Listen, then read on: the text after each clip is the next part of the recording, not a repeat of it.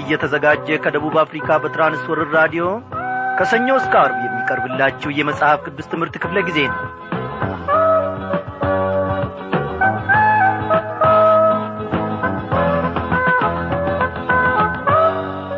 ሰላም ጤና ይስጥልኝ። በጌታ የተወደዳችሁ ክብራን አድማጮች እንደምን አመሻችሁ?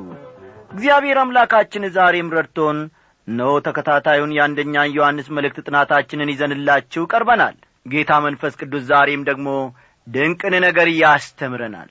በእውነት ላለሁ ከዚህ ከቃሉ እግዚአብሔር አምላካችን ታላላቅና ድንቅ የሆኑ የመንግሥተ ሰማይ ምስጢሮችንም እያሳወቀንና እያስተማረን ነው። እግዚአብሔርን ምን ይሳነዋል? እንግዲህ ልዑል እግዚአብሔር አምላካችንን ከፍ ከፍ እያደረግን ኖ መልእክቱንም ደግሞ ወደምንማርበት ደረጃ እግዚአብሔር አምላካችን እያመጣን ነው። እስቲ አስቀድመን ጌታችንን በዚህ ዝማሬና ሞጋክሰው ዝቅ ላለሁ እሰግዳለሁ ክብር ያልኩትን እጥላለሁ። ከፍ በል ኢየሱስ ክበር እልሃለሁ። ዝቅ ላለሁ እሰግዳለሁ ክብር ያልኩትን እጥላለሁ። ከፍ በል ኢየሱስ ክበር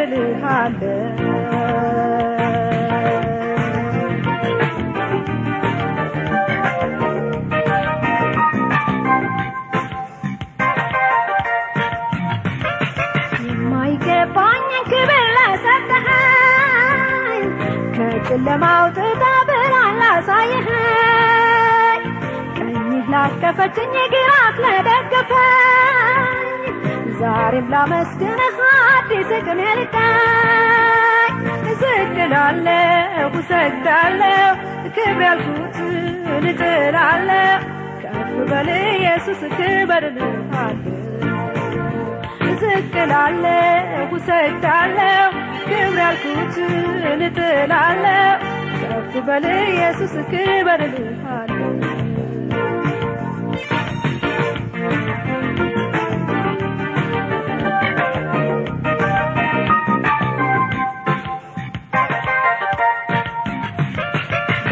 መቁረጥን ያለሙሽ ላልከኝ አዲስ ምዕራፍን ከፍተህ ለሰጠኸኝ መገረም መደነቅ ብቻ ይሁን ስራዬ እጆቼ ይዘርጉ ላምልክህ ጌታዬ ዝቅ እላለሁ እሰግዳለሁ ክብር ያልኩትን እጥላለሁ ከፍ በል ኢየሱስ ክበር ዝቅ እላለሁ እሰግዳለሁ ክብር ያልኩትን እጥላለሁ። ከፍ በል ኢየሱስ ክበር አዎ ኢየሱስ ክርስቶስ ስሙ ለዘላለም ይክበር። ሂሩት በቀለ ከነበረችበት ከዚያ ዓለም ግብስብስ ነገር እግዚአብሔር አውጥቷት ደግሞ ወደ ክብሩ ጠርቷት ሸላልሟት እኖ በዚህ ጡመ ዜማ ታገለግለናለች እግዚአብሔር ይክበር ይመስገን። ባለችበት ስፍራ ደግሞ እግዚአብሔር አምላካችን አገልግሎቷን ኑሮዋን ይባርክ እንላለን። እንጸልይ። ጌታ ሆይ ከጨለማ ዓለም ያወጣን አንተነ ከዚህ ድንግዝግዝ ከዚህ ሁካታ ከሞላበት ዓለም ያወጣን አንተነ እግዚአብሔር ሆይ ብሩክና ዘላለማዊ የሆነውን ቅዱሱን ስምህን እንድንጠራ ደግሞ የፈቀድክ የመረጥክ አንተነ እግዚአብሔር አምላካችን ሆይ ስለ መረጥከን ደግሞ ክበር ተመስገን። ጠላታችን ዲያብሎስ እያየ ራሳችንን በዘይት የቀባ ከፍ ከፍ ያደረግከን እግዚአብሔር አምላካችን ሆይ ከአሕዛብ ሁሉ የለየን። እነሆ በፉጨትም የጠራን ሕዝብህ ነንና ክበር ተመስገን። እስከ መጨረሻው ድረስ ደግሞ አንተ አጽናን በዚህች ምሽት ልውል እግዚአብሔር አምላካችን ሆይ የልቦናችንን ዐይኖች አብርተ ድንቅ የሆነውን ቃልህን መመልከትና መረዳት እንድንችል ድንቅ ሥራህንም መረዳት የሚችልን ልብ እግዚአብሔር አምላካችን ሆይ በውስጣችን እንድትፈጥርልን እኔ ጸልያለሁ። ለታላላቆች ለታናናሾች ቋንቋ አለ። እግዚአብሔር አምላኬ ለእያንዳንዳችን ጌታ መንፈስ ቅዱስ በሚገባን መሠረት ያስተምረን ዘንድ አሁኑኑ አንተ ከጸባዖት ከላይ ከአርያም ከዙፋን ተነስ። እግዚአብሔር አምላኬ ሆይ ተነስ። ጌታዬ ሆይ ተነስ። ለዘላለሙ የሚረባንን መንፈሳዊ ማድህን ደግሞ አንተ መግበን። በጌታችን በመድኃኒታችን በኢየሱስ ክርስቶስ ስም አሜን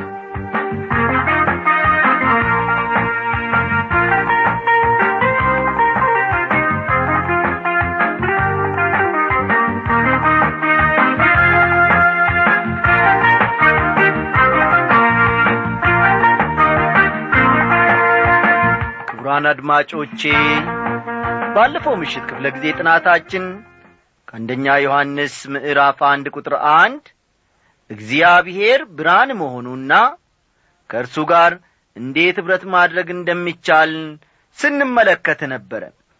ሰማይና ምድር የተፈጠሩት መቼ እንደሆነ እነሆ ማንም ሊነግረን አይችልም። መጽሐፍ ቅዱስ ግን እግዚአብሔር ሰማይና ምድርን ፈጠረ ይላል ብለን ዘፍጥረት ምዕራፍ አንድ ቁጥር አንድን መመልከታችን ከዚያም ክፍል መጥቀሳችን የሚታወስ ነው። ብዙ ሰዎች ብዙ ሳይንቲስቶች የምድርን ዕድሜ በተለያየ ዐይነት አጋጣሚ በተለያየ ጊዜ ግምት ሰጥተዋል። ያ ግምታቸው አንድ ቦታ ላይ የጸና ሳይሆን የተለያየ ነው። አንዱ ይህንን ያክል ሚሊዮን ዓመት ነው ይላል። ሌላኛው ደግሞ ይህንን ያክል ቢሊዮን ዓመት ነው ይላል ወገኖቼ እኔና እናንተ የምንረዳው ግን እግዚአብሔር ሰማይንና ምድርን መፍጠሩ ነው። ለመሆኑ ይህ ዓለም እንዴት ተገኘ? ፈጣሪ ያለው ወይስ እንዲሁ የአጋጣሚ ውጤት ነው? ይህን የመሰለ ግዙፍ ዓለም ሳይታሰብ በድንገት ተገኘ ማለት ጨርሶ የማይታመንና አስቂ ነው የሚሆነው ብለን ከተመለከትን በኋላ አንድ ዕውቅ ሰው እንዳሉት ፍጥረት ዓለሙ ያለ አንዳች ፈጣሪ ተገኘ ማለት አንድ ትልቅ መዝገበ ቃላት ወይም መጽሐፍ በራሱ ተጽፎ በራሱ ማተሚያ ቤት ገብቶ ተጠርዞና ተስተካክሎ መጽሐፍ ሆኖ ወጣ የማለት ያክል ነው የሚሆነው ብለን አባባላቸውን መጥቀሳችንን ታስታውሳላችሁ። ክቡራን አድማጮቼ ይህ እኔና እናንተ የምንኖርበትን ዓለም የፈጠረ ጠቢብና እጅግ አስተዋይ የሆነ አእምሮ አለ ምናልባት ይቺ ምድር ከተፈጠረች ቢሊዮን ዓመታት ይሆናታል የሚለው አተረጓጓም ይስማማችሁ ከሆነ መቀበል ትችላላችሁ። ችግር የለም። ምክንያቱም እግዚአብሔር የዘመናት ችግር የለበትምና ልብ በሉልኝ። እግዚአብሔር የዘመናት ችግር የለበትም። ዘላለም ከኋላው ነው። አስተዋላችሁ? ዘላለም የሚለው ከእግዚአብሔር ኋላ ነው። ዘላለም ደግሞ እንደዚሁ ከፊቱ ነው። ስለዚህ እግዚአብሔርን ጊዜ አይቸግረውም። ለዚህ አትቸገሩ። ምንም እንኳ ሰማይና ምድርን ከመፍጠሩ በፊት እግዚአብሔር ምን ይሠራ እንደ ነበር ማወቅ እኔ ባልችልም አንድ ነገር ይሠራ እንደ ነበር ግን አስባለሁ። ከዚያ በኋላ በዓላማ ሰማይና ምድርን ፈጠረ እግዚአብሔር። የሰው አእምሮ ማሰብና መረዳት ከሚችለው በላይ እጅግ ታላቅና ረቂቅ ዓላማውን በዚህ ምድር እየፈጸመ ነው እግዚአብሔር። ስለዚህም ደግሞ እግዚአብሔርን ልናመሰግን ይገባናል። እንግዲህ ቅዱሳት መጻሕፍት ስለ ሦስት መጀመሪያዎች ይናገራሉ ብለን ባለፈው ክፍል ጥናታችን አንደኛውን ከዘፍጥረት ምዕራፍ አንድ ቁጥር አንድ መጥቀሳችን የሚታወስ ነው። ልብ በሉ። ቅዱሳት መጻሕፍት ስለ ሦስት መጀመሪያዎች ይናገራሉ አንደኛው መጀመሪያ ዘፍጥረት ምዕራፍ አንድ ቁጥር አንድ ላይ በመጀመሪያ እግዚአብሔር ሰማይንና ምድርን ፈጠረ የሚል ነው። ሁለተኛው ዐይነት መጀመሪያ ደግሞ በዮሐንስ ወንጌል ምዕራፍ አንድ ከቁጥር አንድ እስከ ሦስት የምናገኘው ነው። እንዲህ ይላል በመጀመሪያ በማለት ይጀምራል። በመጀመሪያ ቃል ነበረ። ይህ እንግዲህ ሁለተኛው መጀመሪያ ነው ማለት ነው በመጀመሪያ ቃል ነበረ ቃልም በእግዚአብሔር ዘንድ ነበረ ቃልም እግዚአብሔር ነበረ። ይህ በመጀመሪያው በእግዚአብሔር ዘንድ ነበረ። ሁሉ በርሱ ሆነ ከሆነውም አንዳችስ እንኳ ያለ እርሱ አልሆነም ይላል። ወገኖቼ የሚቻላችሁን ያክል እስቲ ወደ ኋላ ተመለሱ። ሚሊዮን ቢሊዮን ወይም ትሪሊዮን ዓመታት ወደ ኋላ ተመለሱ። እዚያ የዘላለሙን ጌታ ኢየሱስ ክርስቶስን ታገኙታላችሁ። እንግዲህ እዚህ ላይ ዮሐንስ በመጀመሪያ ቃል ነበረ ሲል መጀመሪያ ስለሌለው መጀመሪያ እየተናገረ ነው ማለት ነው። አስተዋላችሁ? መጀመሪያ ስለሌለው መጀመሪያ ዮሐንስ እየተናገረ ነው ማለት ነው። እንዲህ ያለውን እጹብ ድንቅ ነገር ትንሿ አይምሮዬ በጭራሽ ልታስቡ አይቻላትም ወገኖቼ። በኋላ ወደ ቁጥር አሥራ አራት ስንመጣ ግን ረቂቅ የነበረው ነገር ጉልህ እየሆነ ይመጣል። ቃልም ሥጋ ሆነ ይላል። ይህ ቃል የሆነው ኢየሱስ ክርስቶስ ወደ ተወለደበት ወደ ቤተልሔም ይወስደናል። አሁን በጭላንጭልም ቢሆን እንኳ ከሞላ ጎደል ነገሮችን ማየት ችለናል ማለት ነው። ሦስተኛው ዐይነት መጀመሪያ ደግሞ አሁን እዚህ ከአንደኛ ዮሐንስ ምዕራፍ አንድ ቁጥር አንድ የምንመለከተው ነው። ተመልከቱ የመጀመሪያው መጀመሪያ ወይም አንደኛው መጀመሪያ ዘፍጥረት አንድ ቁጥር አንድ ላይ ያለው ነው። ሁለተኛው መጀመሪያ ዮሐንስ ወንጌል ምዕራፍ አንድ ከቁጥር አንድ እስከ ሦስት ያለው ነው። ሦስተኛው ዐይነት መጀመሪያ ደግሞ አሁን እዚህ ከአንደኛ ዮሐንስ ምዕራፍ አንድ ቁጥር አንድ የምንመለከተው ነው። እንዲህ ይላል ከመጀመሪያ የነበረውን ሲል ይናገራል ከመጀመሪያ የነበረውን ሲል ዮሐንስ በቤተልሔም ስለ ተወለደው ክርስቶስ መናገሩ ነው። ፈጠን ፈጠን እያላችሁ ጻፉ። በቤተልሔም ስለ ተወለደው ክርስቶስ መግለጡ ነው ወይም መናገሩ ነው። ኢየሱስ ሰላሳ ዓመት በሞላ ወይም በሆነው ጊዜ ነበር። ለመጀመሪያ ጊዜ ዮሐንስና ወንድሙ ያዕቆብ ከእርሱ ጋር የተገናኙት። አስተዋላችሁ አይደል ኢየሱስ ሰላሳ ዓመት በሆነው ጊዜ ነበር። ለመጀመሪያ ጊዜ ዮሐንስና ወንድሙ ያዕቆብ ከእርሱ ጋር የተገናኙት። በኋላም አባታቸውንና አሳ የማጥመድ ሥራቸውን ትተው ወንድማማቾቹ የኢየሱስ ተከታዮች ሆነዋል። ዮሐንስ ኢየሱስን በሚገባ ያውቀዋል። ስለ እርሱ የሚነግረንም በዚህ እውነታ ላይ ተመስርቶ እንጂ የሰሚ ሰሚ ያገኘውን ወሬ ይዞ አይደለም ዮሐንስ ሦስት ነገሮችን ያቀርባል። በጆሮቻችን ሰምተነዋል ይላል። ይህ አንደኛው ነው።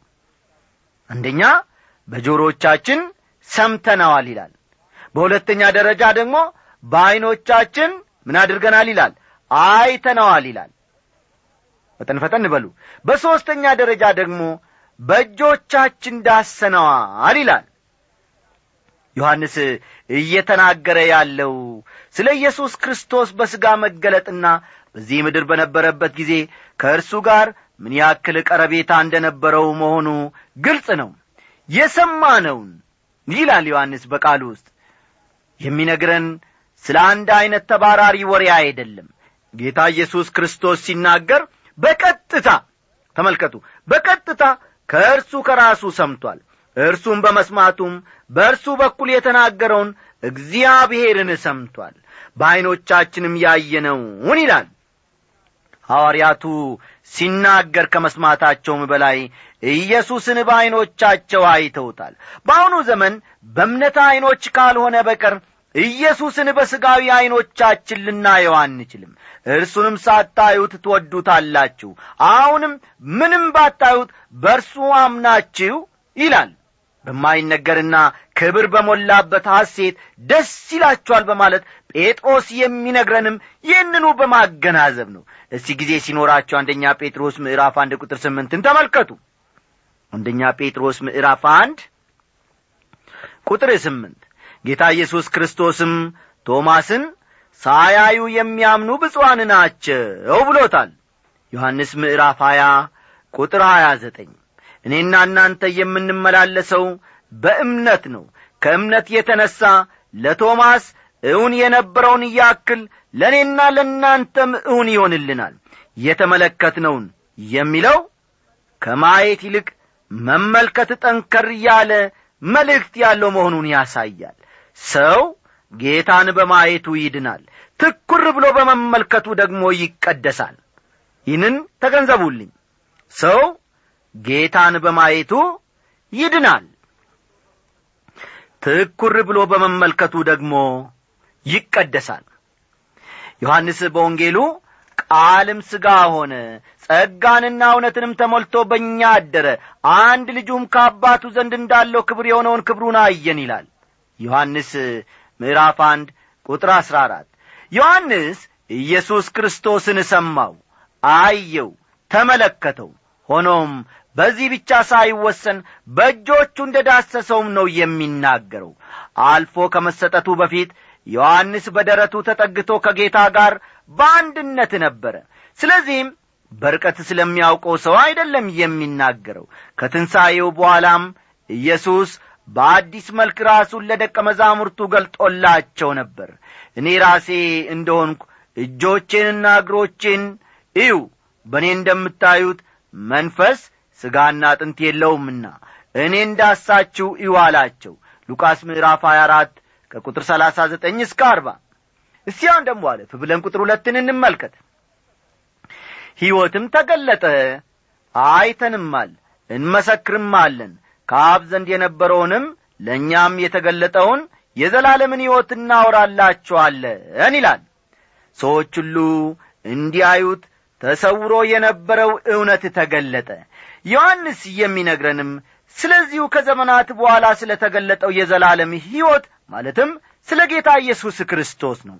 አንድ ጊዜ በአንድ ስፍራ መልእክት አቅርቤ እንደ ጨረስኩ አንድ ሰው ወደ እኔ መጣና ጋሻ አበበ አለኝ። ስለ ዘላለም ሕይወት ስትናገር ሰምቻለሁ። ለመሆኑ ይህ የዘላለም ሕይወት ምን ማለት እንደሆነ ልትነግረኝ ትችላለህን? በማለት ጠየቀኝ። እኔም ከላይ የተመለከትነውን ሕይወትም ተገለጠ አይተንማል እንመሰክርማለን። ከአብ ዘንድ የነበረውን ለእኛም የተገለጠውን የዘላለምን ሕይወት እናወራላችኋለን የሚለውን አነበብኩለትና መቼም የዘላለም ሕይወት የተባለው ከጌታ ከኢየሱስ ክርስቶስ በቀር ሌላ ሊሆን እንደማይችል ግልጽ ነው። እንደዚያ ከሆነ ደግሞ ኢየሱስ ክርስቶስን የተቀበለ የዘላለም ሕይወት አለው ያልተቀበለ ደግሞ የዘላለም ሕይወት የለውም ማለት ነው ታዲያ አንተ ራስህን ከየትኛው ምድብ ታስቀምጠዋለ በማለት ጥያቄውን በጥያቄ መለስኩለት። ይህን እንደ ሰማ ሰውየውም ምንም መልስ ሳይሰጠኝ ሹልክ ብሎ ሄደ። ያ ሰው የዘላለም ሕይወት የሌለው ለመሆኑ ይህ አንድ ራሱን የቻለ ማስረጃ ነው ወዳጆቼ። በመቀጠል ደግሞ ዮሐንስ ከእግዚአብሔር ጋር እንዴት ኅብረት ሊኖረን እንደሚችል ያሳየናል ወይም ደግሞ ይገልጽልናል። ዮሐንስ ከእግዚአብሔር ጋር ኅብረት ሊኖረን እንደሚችል ይናገራል። በአሁኑ ሰዓት ለእኔና ለእናንተ የቀረበ አንድ ትልቅ ነገር ቢኖር ከእግዚአብሔር ጋር ኅብረት ማድረግ የመቻሉ እውነት ነው። ቁጥር ሦስትን ተመልከቱ። እናንተ ደግሞ ከእኛ ጋር ኅብረት እንዲኖራችሁ ያየነውንና የሰማነውን ለእናንተ ደግሞ እናወራላችኋለን። ኅብረታችንም ከአባት ጋር ከልጁም ከኢየሱስ ክርስቶስ ጋር ነው ይላል። ዮሐንስ ያየነውንና የሰማነውን በማለት ሲናገር ይህ ሦስተኛ ጊዜ መሆኑ ነው። በአሁኑ ጊዜ ሕሊናችንን ሰንጥቆ ማለፍ የቻለ አነጋገር ሳይሆን እንዳልቀረ መገመት እችላለሁ። ለምን እንዲህ ደጋግሞ እንደሚናገር ጥያቄ ብናቀርብለት ከእኛ ጋር ኅብረት ይኖራችሁ ዘንድ የሚል መልስ ይሰጠናል ኅብረታችንም ከአባት ጋር ከልጁም ከኢየሱስ ክርስቶስ ጋር ነው። እግዚአብሔር ቅዱስ ነው። ሰው ደግሞ ቅድስና የሌለው ነው። ታዲያ ይህን ገደብ በየት በኩል ተሻግሮ ነው ሰው ከእግዚአብሔር ጋር ኅብረት ሊኖረው የሚችለው? በመሠረቱ ኅብረት ማለት አንድ የጋራ የሆነ ነገርን መካፈል ማለት ነው። ተመልከቱ። ኅብረት ማለት አንድ የጋራ የሆነ ነገርን መካፈል ማለት ነው። ታዲያ እግዚአብሔርና ሰው ምን የጋራ የሆነ ነገር አላቸው ትሉ ይሆናል። ወዳጆቼ ከእግዚአብሔር ጋር ኅብረት እንዲኖረን ከተፈለገ በመጀመሪያና በተቀዳሚ ደረጃ ጌታ ኢየሱስ ክርስቶስን ማወቅ መቻል አለብን። ማወቅ ብቻ ሳይሆን ጌታና ዳኛ አድርገን ልንቀበለውም ይገባናል። ለአማኞች ኅብረት ማለት በአንድነት ተገናኝቶ የጌታ የኢየሱስ ክርስቶስ የሆኑ ነገሮችን መከፋፈል ማለት ነው። ተመልከቱ። ለአማኞች ወይም ለክርስቲያኖች ኅብረት ማለት በአንድነት ተገናኝቶ የጌታ ኢየሱስ ክርስቶስ የሆኑ ነገሮችን መካፈል ማለት ነው። ስለ ጌታ ኢየሱስ ክርስቶስና ስለ ቃሉ መጫወትም ማለት ነው። ከእኛ ጋር ኅብረት እንዲኖራችሁ በማለት ሐዋርያው ዮሐንስ የሚናገረውም ይህን በተመለከተ ነው። እስቲ ደግሞ በብርሃን ስለ መመላለስ የሚያወራውን ክፍል አብረን እናነባለን ከቁጥር አራት። ደስታችሁም እንዲፈጸም ይህን እንጽፍላችኋለን ይላል። መልእክቱን የጻፈበት ሁለተኛው ምክንያት ደግሞ ይህ ነው። ልብ በሉ። ዮሐንስ መልእክቱን የጻፈበት ሁለተኛው ምክንያት ይህ ነው። ቁጥር አራት ማለት ነው። ደስታችሁ ፍጹም እንዲሆን ይላል። ካለን ኅብረት የተነሣ ደስተኛ መሆን ምንኛ መታደል ነው ወገኖቼ! በአዲስ ኪዳን አገላለጽ መሠረት ኅብረት የሚለው ቃል የተለያዩ ትርጉሞችም አሉት። ለምሳሌ ያክል መስጠት አንድ ዐይነት ኅብረት ነው። መስጠት አንድ ዐይነት ኅብረት ነው። መጸለይም አንድ ዐይነት ኅብረት ነው። እዚህ ላይ ግን በአማኞች መካከል ከዚያም አልፎ በአማኞችና በጌታ ኢየሱስ ክርስቶስ መካከል ስላለው ኅብረት ነው የሚናገረው።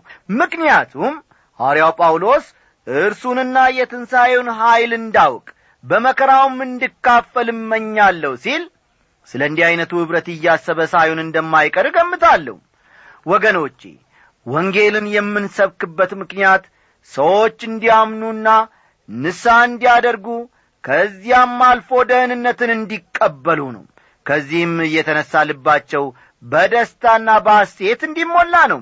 የፊልጶስን ምስክርነት ሰምቶ ኢትዮጵያዊው ጃንደረባ ክርስቶስን በማወቁ ምን ያክል ልቡ በደስታ እንደ ተሞላ ታስታውሳላችሁ ብዬ እገምታለሁ። የዚህ የዮሐንስ መልእክት ዓላማም ከሐዋርያቱ ጋር የክርስቶስ የሆነውን ነገር እንድንካፈልና መንፈስ ቅዱስ ኢየሱስ ክርስቶስን እውን ሲያደርግልን ከእርሱ ጋር ኅብረት እንዲኖረን ነው። ከእግዚአብሔርና ከልጁ ከኢየሱስ ክርስቶስ ጋር ኅብረት ካለን ደግሞ ደስታችን ሙሉ እንደሚሆን ግልጽ ነው። እንዲህ ስለ ተባለ ግን ምንም ዐይነት ችግር አይገጥመንም ማለት አይደለም። ቁጥር አምስት ከእርሱም የሰማናት ለእናንተም የምናወራላችሁ መልእክት እግዚአብሔር ብርሃን ነው። ጨለማም በርሱ ዘንድ ከቶ የለም የምትል ይህቺ ናት ይላል። እግዚአብሔር ብርሃን ነው። ጨለማም በርሱ ዘንድ ከቶ የለም ማለት እግዚአብሔር ቅዱስ ነው። ሰው ግን ቅዱስ አይደለም ማለት ነው። ከዚህም በላይ እግዚአብሔር ራሱ ሐሳቤ እንደ ሐሳባችሁ መንገዳችሁም እንደ መንገዴ አይደለም ብሏል ኢሳይያስ አምሳ አምስት ቁጥር ስምንትን ይመለከቷል። ታዲያ ኀጢአተኛው ሰው ከእግዚአብሔር ጋር አብሮ መራመድ የሚችለው እንዴት ነው የሚለው ጥያቄ በዚህም ስፍራ ሊነሣ ይችላል። እግዚአብሔር ብርሃን መሆኑን ዮሐንስ ይናገራል። ይህ ደግሞ በትክክል ማንነቱን ይገልጸዋል። ይህን መልእክት በሦስት ክፍሎች መድቤዋለሁ። እያንዳንዱ ክፍል ደግሞ የራሱ ገለጻ አለው አንደኛ እግዚአብሔር ብርሃን ነው የሚል ነው። የመጀመሪያው እግዚአብሔር ብርሃን ነው የሚል ነው። ሁለተኛው ደግሞ እግዚአብሔር ፍቅር ነው። ፈጠን ፈጠን በሉ። እግዚአብሔር ፍቅር ነው። በሦስተኛ ደረጃ ደግሞ እግዚአብሔር ሕይወት መሆኑን እንረዳለን። እግዚአብሔር ሕይወት ነው። ግን አሁንም ቢሆን ከእርሱ ጋር ኅብረት ሊኖረን የሚችለው እንዴት ነው የሚለው ጥያቄ በተጨማሪም ሊነሣ ይችላል። ሁለት ነገሮች ብቻ ማድረግ እንደሚኖርበት አስባለሁ። እግዚአብሔርን ወደ እኛ ደረጃ ማምጣት ወይም እኛ ወደ እግዚአብሔር ደረጃ መሄድ። በቃ መስተዋላችሁ እግዚአብሔርን ወደ እኛ ደረጃ ማምጣት ወይም ደግሞ እኛ ወደ እግዚአብሔር ደረጃ መሄድ መቻል አለብን። የሰው ልጅ ደጋግሞ ቢሞክርም ሁለቱም መንገዶች የሚያስኬዱ አይደሉም። በመጀመሪያ ደረጃ ብርሃን የእግዚአብሔርን ክብር ድምቀትና አስደናቂነት ይወክላል። ብርሃን የእግዚአብሔርን ክብር ድምቀትና አስደናቂነት ይወክላል አንዱ የብርሃን ባሕሪ ራሱን በራሱ መግለጡ ነው። ብርሃን ጨለማን ያስወግዳል። ብርሃን ነገሮቻችንን ቁልጫ አድርጎ ያሳየናል። አንድ ሰው ሲናገሩ በዚህ ምድር ስውር የምንለው ኀጢአት በሰማይ ግን ዕርቃኑ የተጋለጠ ድፍረት ነው ብለዋል። እግዚአብሔር ፍጹም ብርሃን ነው። ምንም ጥላ የለበትም ወገኖቼ። ብርሃን ስለ እግዚአብሔር ንጽሕና ይናገራል። ብርሃን ሰዎችን ይመራል መንገዱንም ያሳየናል። ከአድማሱ በስተጀርባ ብቅ የሚል የብርሃን ጨረር ሰዎች ጉዞአቸውን እንዲቀጥሉ ልባቸውን በድፍረት ይሞላዋል። እግዚአብሔር ብርሃን ነው። እኛ ኀጢአተኞች ነን ጨለማ የዋጠነን ያለ እግዚአብሔር ጸጋ የጠፋንና ለምንም የማንጠቅም ሰዎች ነን በእኔ ማለት በሥጋዬ ምንም መልካም ነገር እንደሌለ አውቃለሁ አለ ጳውሎስ። ሮሜ ምዕራፍ ሰባት ቁጥር አሥራ ስምንትን ተመልከቱ። እንደ ገና ይኸው ጳውሎስ አንድ ስንኳ ጻዲቅ የለም ይላል። ሮሜ ሦስት ቁጥር አስር ይህም ብቻ ሳይሆን የእግዚአብሔር ጠላቶችንን ጳውሎስ ሥጋዊ አእምሮ በእግዚአብሔር ዘንድ ጥል ነውና ለእግዚአብሔር ሕግ አይገዛምና መገዛትም ተስኖታል ይላል። ሮሜ ምዕራፍ ስምንት ቁጥር ሰባትን ተመልከቱ። እስቲ አሁን ደግሞ የመጨረሻው ክፍላችን የሆነውን ቁጥር ስድስትን ተመልክተን ትምህርታችንን እናጠናቅቃለን። ከእርሱ ጋር ኅብረት አለን ብንል በጨለማም ብንመላለስ እንዋሻለን እውነትንም አናደርግም ይላል። እዚህ ላይ ስንመለከተው የዮሐንስ አነጋገር ድፍረት የሞላበት ነው። በመሠረቱ አንድ ሰው ውሸታም ማለት ደስ የሚል ነገር አይደለም። አስተዋላችሁ አንድን ሰው ውሸታም ማለት ደስ የሚል ነገር አይሆንም። ከእግዚአብሔር ጋር ኅብረት አለን እያልን በጨለማ የምንመላለስ ከሆነ ውሸታሞች ነን ይላል። በበኩሌ ማንንም ውሸታም ለማለት ድፍረቱ የለኝም። ዮሐንስ ግን በድፍረት ነው የሚናገረው። ወገኖቼ ኀጢአት ሕይወታችንን እየገዛው ከሆነ ከእግዚአብሔር ጋር እየተመላለስን አይደለንም። ከእርሱም ጋር ኅብረት የለንም። እግዚአብሔርን ወደ እኛ ደረጃ ልናመጣውም አይቻለንም። እግዚአብሔር ግን እንደ ክብሩ ዕቃኔና እናንተን ቈጥሮናል አዎ እኛ ምንም ክብር ነገር ሳይኖረን እኛ ለዚህ ብቃቱ ሳይኖረን እግዚአብሔር ግን በክብር ደረጃ እኔና እናንተን እንደ ባለ ማረጋ አድርጎ ቈጥሮናል ስሙ ይክበር ይመስገን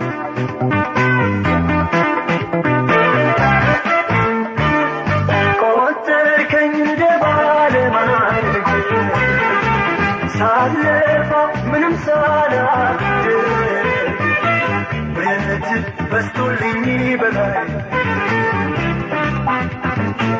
ደግ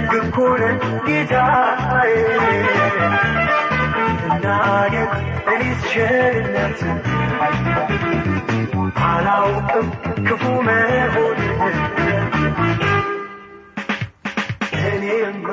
ወዳጆቼ ጊዜውን ለመንፈስ ቅዱስ እንተዋለን ወንድም ያለማየውም ሰዓቱ ደርሷል ተሰናበት እያለኝ ነው።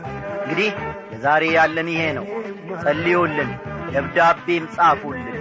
ቴክኒኩ በኩል ያው ወንድማችን አለማየሁ ዳዊት ነው። በትምህርቱ በኩል እናንተ ጋር የቆየሁት እኔ ወንድማችሁ አበበ ከበደ ወርቄ ነኝ። ደና አደሩልን።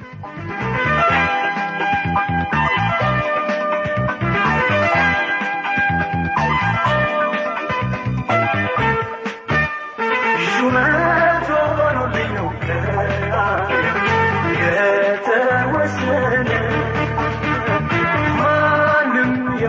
የማይቀያየር